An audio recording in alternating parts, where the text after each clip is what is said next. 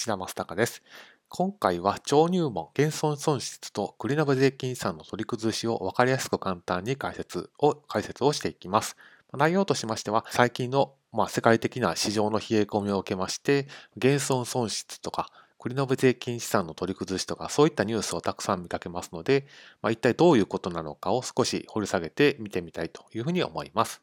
はい。まずはじめに減損損失ですけれども、はい。まず減損損失ですけれども、対象は固定資産、建物とか土地とか機械とかそういったものに注目している会計処理になります。具体的に言いますと、その固定資産が将来的にどの程度お金を稼ぐのかといったところに注目をして、まあ、帳簿価格というんですけれども、会計帳簿に載っている金額より将来稼ぐ見込みなのかどうかといったのをチェックをする、そういった会計基準になります。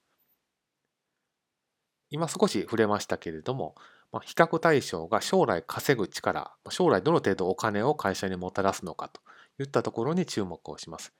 これも少し会計処理的に言いますと、まあ、将来見込まれる収入、まあ、キャッシュフローというんですけども、それをベースに将来の稼ぐ力を確認する、チェックをするということになります。そして、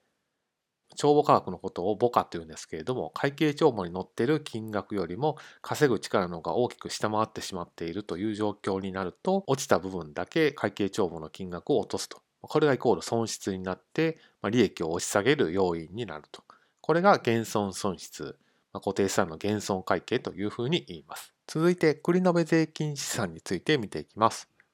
税効果会計というんですけれども、非常に難しい会計基準ですので、まあ、簡単にサクッと内容だけ押さえておいてください。繰延税金資産っていうのは、えー、税金の前払いと言われていまして、繰延税金資産が増えるときは費用が減ると。つまり利益を増える要因になる。繰延税金資産が減るときは、ま費用が増えて利益を押し下げる要因になると。で、繰延税金資産っていうのは、これ税効果会計といったところで出てくる資産の項目なんですけれども、非常に難しいので、青枠の下のところ、増えるときは費用が減って利益が増えると。繰延税金資産が増えるときは費用が減って利益が増えると。繰延税金資産が減るとき、まあ、今回のトピック、取り崩すときは費用が増えるので利益が減ると。そこだけ押さえておいていただければ十分と思います。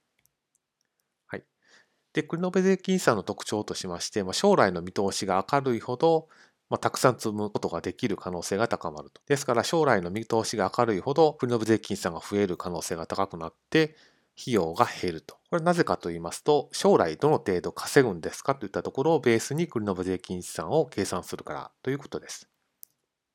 ですから、今のように将来的な見通しが暗くなっていく、世界的に市場が冷え込んでいくので、将来見通しが暗くなっていくような状況ですと、将来稼ぐ儲けっていうのが、まあ低く見積もらなくてはいけません。そうすると、国の部税金資産もたくさん積むことができなくなって減らすと、つまり取り崩すというんですけども、国の部税金資産を取り崩すことになって、結果費用が増えるという流れになります。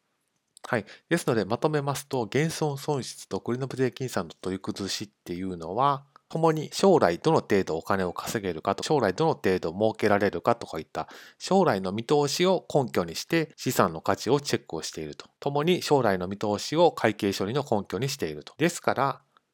現在のように将来の見通しが暗くなっていくほど、まあ、減損損失を会計帳簿に載せなきゃいけない、国の税金資産の取り崩しをしなきゃいけないと、そういった形で、まあ、費用が増える、損失が増える、イコール利益が減ると、まあ、そういった